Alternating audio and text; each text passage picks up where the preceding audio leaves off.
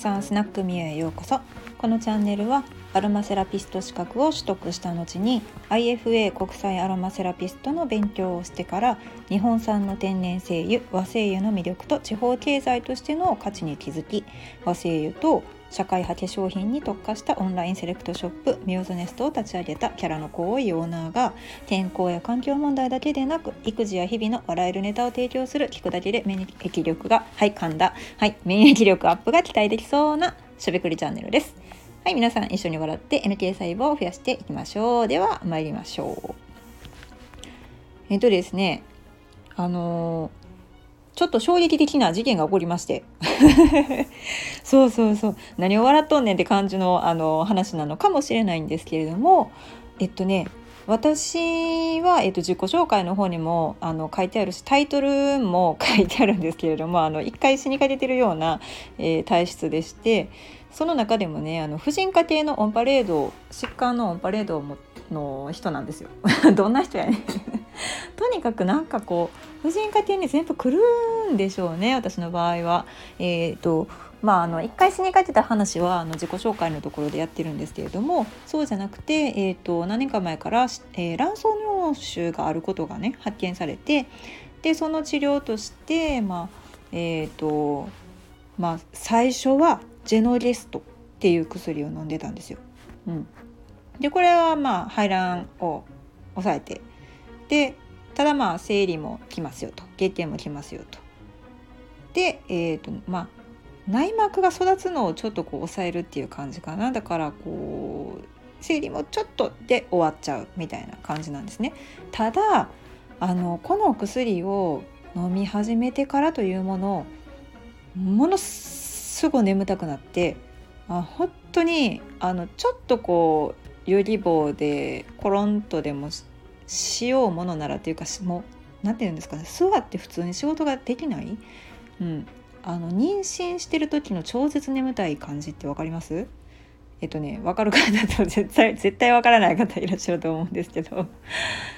徹夜明けぐらい、うん、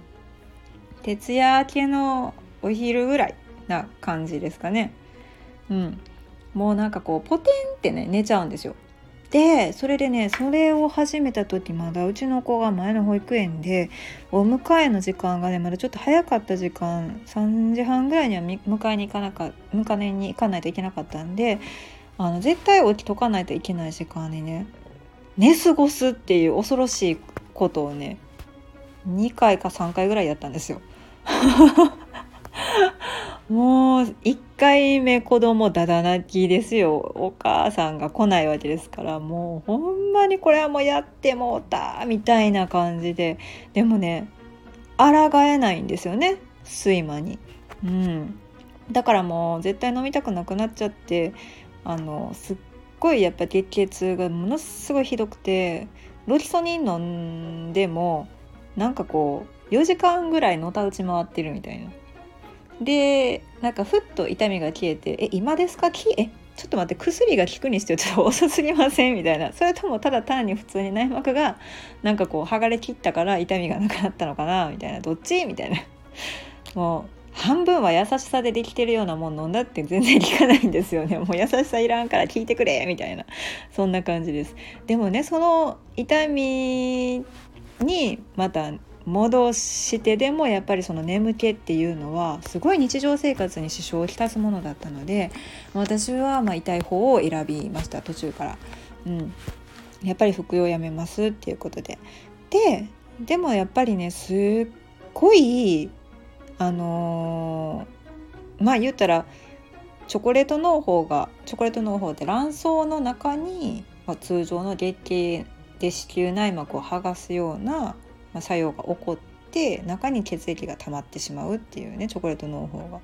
あるからどうしてもまあ治療はした方がいいでしょうっていうのは言われていてで出産したから別にかあの卵巣片方を取っても別にその自分の気持ちとしては別にいいよという感じだったんですよね。でもねとっても結構ホルモン調整剤を飲まないといけないって聞いてえそれ卵巣取り損やんって思ったんですよ。あの手術の後のしんどさっていうのを知ってるんでその中で内臓が癒着した時の痛みっていうのもまあまあなもんやねんでって思ったんですよね。だからその卵巣を取ったからって言ってもうあとは薬も飲まなくていいし痛くもないしあの出血量も通常に戻るしっていうものだったらいいんですけど手術を受けてもまた薬も飲まなあかんし取ったはいいがやっぱりこう内臓が癒着して腹膜とかについて痛いよれて痛いとかあの排便をする時に排便っていうかもう腸の中でそのものが動いたら痛いみたいなねいう現象が起こるわけですよあの回復手術とか手術をした場合って。うん、不思議ですよね本当にね。なんかポコッとそこだけ取ったら綺麗に取れるっていうもんじゃないんですよ。取った後に回復してしまうその細胞自体がその傷を治そうと思って増殖してしまうからなのかくっついちゃう癒着っていうのが起こっちゃうんですよね。うん、でホルモン剤プラスホルモン剤かと思ってそれは嫌って思ってでちょっと先生と相談したところあのしばらくねあのジェノゲスト辞めてからもまあまあその生理の時は生理痛やっぱひどい死ぬってなってたんですよもう死みたいな感じになってたんですけどそれがその生理じゃない時にも卵巣がまた痛み出したのであらららこれはちょっともしかしたら腫れてるかもしれないなって思って婦人科に行ったんですよね。でそしたらまあ選択肢としてやっぱりジュノリエスが一番に上がってくるんですけどうん、嫌ですって言ってもそこはもう断固として拒否をしたらその血栓ができる可能性はちょっと高くなるけれどもあの120日間連続服用できてあの月経を止めることができるヤーズフレックスっていう、まあ、あの低用量ピルですねがありますよっていうふうにご紹介されてでまああのえって言って月経ってその月経痛つまりお腹の痛みとかその出血量がひどいとかまああのねそれを止めるために飲む薬で血栓ができて血栓詰まったら死ぬやんみたいな。え命の危機みたいな。それを天秤にかけなあかんことなんていうなんかこのすごい選択を迫られてるわけですよね。そのヤーズフレックスを飲むか否かみたいな。うん。ただまあやっぱりそのものすごく痛いっていうのはその常に痛いっていうのはねやっぱり辛いものであのー、痛みがない状態がいかに楽かっていうのはすごい知ってるんですね。だから一回じゃあ飲んでみますっていう形で飲み始めました。でもなんかその服用する前に血栓できるかもって言われたら なんかもう私プラシエボ効果がすごいかかりやすい人なのか。えなんか嫌。なんかえ座りっぱなしやったらあかんけど私なんかすごい事務作業してんねんけど今。え何？これカフェの中やけど立って運動とかした方がいいの？みたいな。そういう心理状態になるんですよね。でなんか足がかゆい気がするとかえなんか静脈瘤できてないとかってめっちゃ気になるんですよ気になるんですよそうそう。で最初ちょっと気になることがやっぱり多かったんで超音波とかで、まあ、あの血管がね詰まってないかどうかとか、まあ、下肢の静脈瘤ができてないかどうかとかね見てもらったんです。でさあのちょっと早めに採血をした結果まああのそんなに凝固因子血液凝固因子血が固まりやすくなってる傾向はないからあのそのまま、まあ、続けても大丈夫だと思いますけどどうしますかっていう形で、まあ、提案されたのでそうかって言って私があのめっちゃ自分で思い込んでるから、まあ、ほんまにほんまに病は気からの状態で気にしすぎてるからその足がかゆいとか張ってるとかちょっと血管がみたいな なんかこうすごいこう敏感になってるのかなと思ってじゃあもうワンシート、うん、28に日分、うん、続けてみますっていう形でやったんですよね。したらばしたらばあのー、慣れまあ最初飲んだ時はやっぱりそれでもね眠気が来たんでちょっとしんどいなって思ってたんです。でもまあ2シート目ぐらいになってからはだいぶ体がその薬に慣れてきたんでしょうね、まあ、2シート目の後半ぐらいからは全然あのそこまで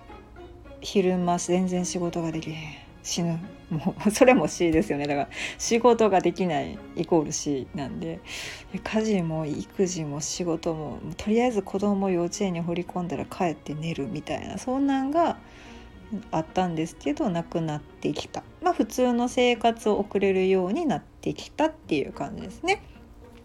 なのであの今回またあの先生だいぶ調子良くなったんでねあの続けてまた飲もうと思いますっていう風にあのこの間亡くなりかけたからね行ってで先生にまた処方箋を出してもらいに行ったんですよ。そしたらあのじゃああの念のためまたあの採血してその肝臓の数値とか血液凝固因子とかの数値見てみますねっていう形で血取ったんですよね。うん、したらば 何回したらば言うねそう。したらばですよ。あのー、まあ最近の夜ですね。電話かかってきまして。病院から。なんか病院から電話かかってきたんやったらなんか私え何何何？みたいな。なんかちょっと待ってて子宮頸がん検診とかしてないしがん細胞が見つかったとかそういう連絡じゃないけどなんか違う病気でも見つかったんかなって思ったんですよね。であの電話に出たら、まあ、そうではなかったんですけどあの血液凝固因子が通常数値のまあなんていうの正常数値が1だとしたら4ぐらいになってたんで もう薬ストップしてくださいっていうのを先生から伝えられまして「えー!」みたいな「えー、飲めなくなる!」ってなりましたね。うん、だから今ちょっとねなんか憂鬱は憂鬱なんですよ。またあのロキソニン飲まなしみたいなのが来るんかみたいなねのあるんですけど、うん、まあそうなるかどうなるかちょっとわからないんですよ自分の体の調子が変わってきてるんでどうなるか分かんないんですけどあの女性は結構その精神面とかでねその自律神経のバランスとかでないあの言ったらほら人間のホメオスタシスってあのアロマセラピストやりますよね。習いますよね。学科で、ね、3本柱。自律神経と免疫と内分泌系。これね。だからどれが狂ってもやっぱ内分泌系つまりホルモンがバランス崩れてしまうんでどうしてもそこに来ちゃうんですよね。うん、まあ今取り立ててそんなにめちゃくちゃストレスかって言ったらうんいろんなストレスはありますけど。でもなんかまあそのね血栓ができてはそれはやばい、うん、一発アウトなんで。でその誰かがねすぐそばにいてすぐ119とかねあの救急車呼んでくれるんやったらいいですよ。でもそうじゃないから。うちはあのリアルなクレヨンしんちゃんがいて多分まあ119とかも絶対電話できないんで。っ ていうかなんか下手に教えたらそれで遊ばれたら困るじゃないですか間違い電話で。だからねその緊急通緊急の119番に関してはねちょっとね教えられないというかね。せめておばあちゃんに電話してみたいな感じで言ってるんですけど。ただあのうちのリアルクレヨンしんちゃん私がスーって寝ちゃったらなんかあ寝たなみたいな感じで一人で遊ぶ人なんでそれが私が気絶したりとか死亡してるんやったら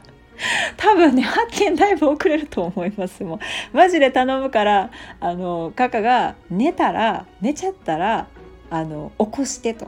で寝てもあのなかなか起きないとかだったら本当にすぐにおばあちゃんに電話してみたいなことを言ってるんですけど これまでねスーッと寝ててねあの何も言わずに普通にふんふんって言ってトミカとかで遊んでた事件がね2回起こってるんで私多分その時2回死んでるかもしれなかったですね。生きててよかった、うん、まあそんな感じです。で、えーと、とアロマセラピーの業界でもね、えっと女性ホルモンとアロマセラピーっていうのはすごい密接な関係でで今あのちょうどね大和陶器の商品をうちのお店でも仕入れてきてで陶器なんかだと血の巡りを良くするっていう形であの月血緩和の例えばその漢方薬とかにはいろいろ含まれているものなんですよね。うん、で、まあ、先生にも聞いたんですけど、まあ、陶器はま月経痛の漢方薬としてはよく出しますねっていう形で答えていただいたのでそうかと思いながらまあ、次のね生理が来るのかみたいなこの何て言うんですかねこのね気持ちがねあの分かってくれる方といやもう生理があるだけいいやんっていう方もやっぱいらっしゃるんですよねだからすごいなんか複雑なんですけど私の場合はもうもうほんまにあの閉経してもいいぐらいいらないものですね。うん、やっぱりその赤ちゃん欲しいとかだったらね生理を起こさないとダメなので